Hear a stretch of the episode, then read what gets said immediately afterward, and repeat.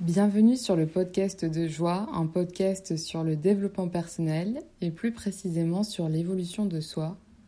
Ceci est l'épisode numéro 2 de ce podcast, Apprendre à aimer les bonnes personnes. Aujourd'hui, j'ai envie de vous parler euh, d'amour et plus spécifiquement des relations amoureuses. Depuis que je suis toute petite, euh, je pense que j'ai toujours été intéressée par la notion d'amour et par la symbolique euh, du couple que j'ai eu beaucoup de mal à comprendre en fait euh, en grandissant. Dans ma famille, l'amour ce n'est pas simple, c'est soit passionnel, soit par profit. J'ai donc grandi avec l'idée que l'amour c'était soit une opportunité, soit un coup de foudre.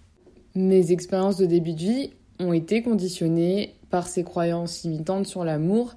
Je pensais réellement que je devais rencontrer quelqu'un que si j'avais un coup de foudre, donc euh, si je vivais une relation passionnelle, ou alors euh, si cette personne pouvait m'apporter quelque chose dans la relation, venir me sécuriser, euh, venir me donner quelque chose que je ne pensais que je n'avais pas. Forcément, avec une mentalité pareille, j'ai vécu beaucoup d'expériences négatives, à savoir que j'ai commencé très tard à avoir des relations amoureuses, sous le coup de mes 20 ans. Et elles se terminaient évidemment toutes de la même manière, c'est-à-dire que je me retrouvais seule. Et plus ça allait, plus c'était pire. Et à force de répéter les mêmes expériences, en fait, je finissais tout simplement par euh, perdre espoir et à me dire que ça servait à rien, finalement, euh, de faire des rencontres et de continuer à avoir des relations amoureuses. Heureusement, euh, j'ai eu une expérience très positive en 2018 qui, à la suite d'une expérience super négative d'ailleurs, où euh, j'ai pris conscience que j'avais le droit d'aimer, que j'étais en capacité d'aimer et que j'avais le droit de vivre une relation saine et épanouissante. En gros, ce qui s'est passé, c'est que j'avais une relation euh, purement physique avec une personne qui me plaisait énormément et au-delà euh, voilà, de ça. Et finalement, j'ai eu envie de dire à cette personne qu'elle me plaisait et quand j'ai voulu lui dire, en fait, ça faisait quand même trois mois qu'on se fréquentait, il s'est comporté d'une manière hyper maladroite. Ça m'a énormément blessée. Mais ça a été aussi salvateur parce qu'en fait, je me suis rendu compte que lui n'avait pas cette capacité d'aimer que j'avais.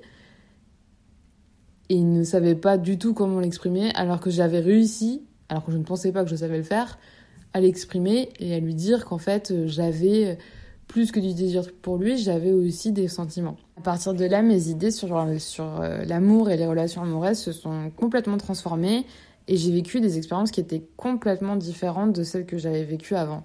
Évidemment, avant de vivre une relation qui était saine et épanouissante, ça a mis un peu de temps parce que les, les croyances limitantes que j'avais étaient vraiment très bien ancrées.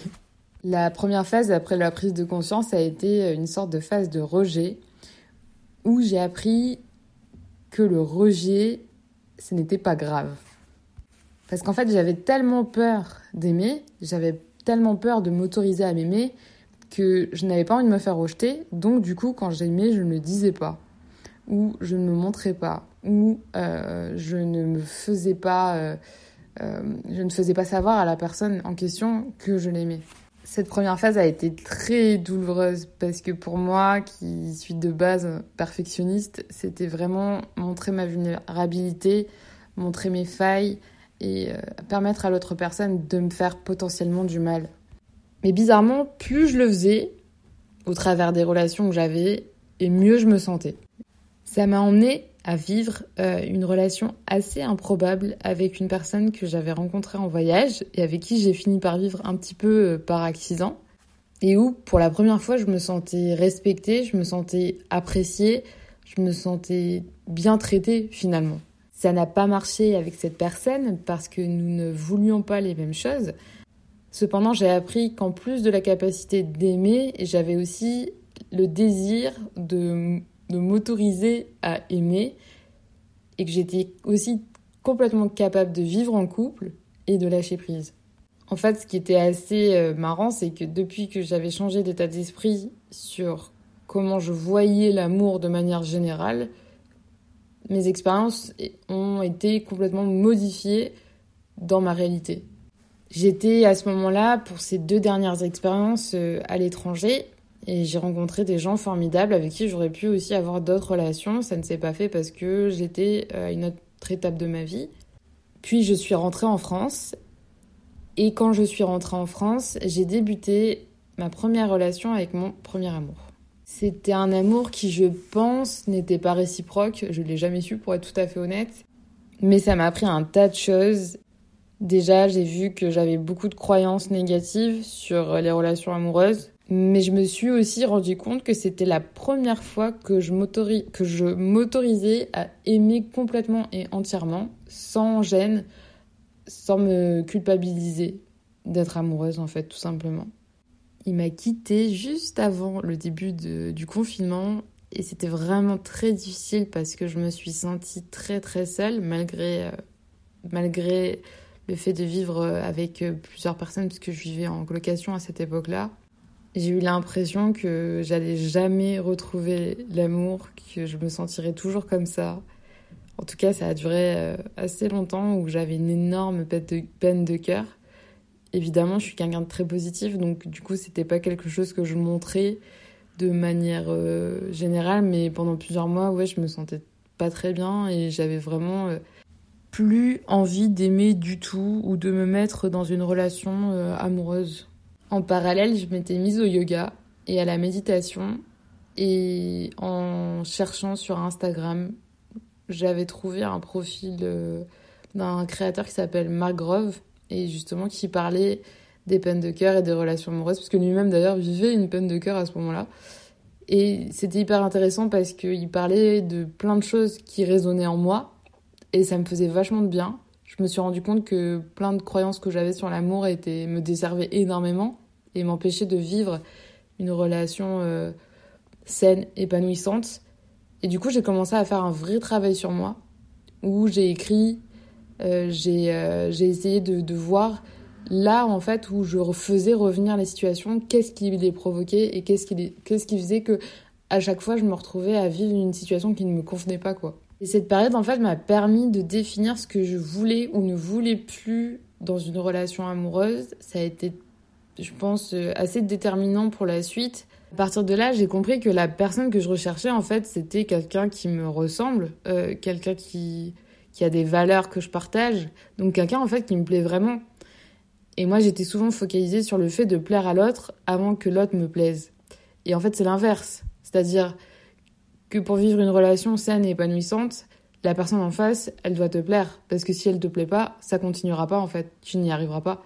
Et moi, je me forçais beaucoup, en fait, à vivre des relations avec des gens qui me plaisaient moyennement, à vrai dire, qui pourraient faire l'affaire, ou potentiellement, ou alors, euh, carrément, il y avait tout à refaire. Enfin, en fait, presque changer l'autre, quoi.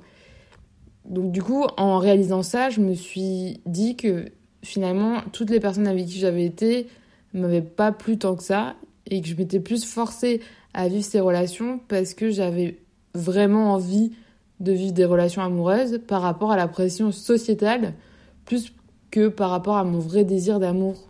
Le yoga et la méditation m'ont aidé à revenir dans mon corps et à arrêter d'avoir peur de manquer d'amour. Ça a été euh, primordial de, de, faire ça, d'être dans le mouvement et en même temps de sortir du mental, de comprendre que tout ce dont j'ai envie, tout ce dont j'ai besoin, en fait, c'est déjà là, autour de moi. Ça m'a énormément aidé et au fil des mois, je me sentais de mieux en mieux avec moi-même, tout simplement. En rendre compte, finalement, j'avais appris à m'aimer. J'avais appris à, m'honorer et à me choisir.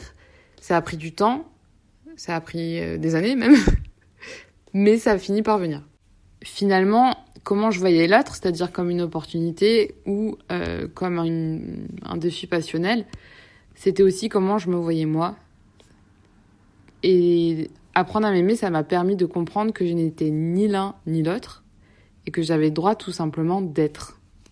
Après le confinement, j'ai déménagé à Paris et évidemment, j'ai fait énormément de rencontres euh, qui n'ont pas forcément mené à des relations parce que j'étais pas dans cet état d'esprit-là. Mon état d'esprit sur l'amour avait changé. En fait, j'avais compris que je savais ce que je voulais. J'avais compris que j'avais plus besoin de me faire valider par l'autre euh, ni par la société. Donc du coup, forcément, même si je rencontrais quelqu'un, ça voulait pas dire pour moi égale relation. Donc je sentais que j'étais beaucoup plus en maîtrise de, de mon rôle en fait dans le couple euh, parce que je me sentais euh, je me sentais maître de moi tout simplement.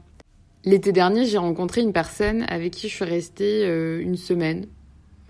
Quelque chose comme ça. C'était une belle rencontre, c'était une petite histoire et finalement qui m'a provoqué énormément d'émotions en moi. C'était complètement inattendu. C'était une personne qui était plus jeune que moi et qui ne me convenait pas.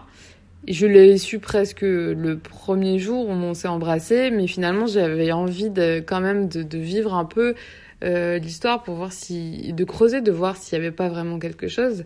Et inévitablement j'y ai mis fin parce que c'était vraiment pas une personne qui me plaisait. Mais alors, de façon inattendue, quand j'y ai mis fin, je me suis sentie super mal.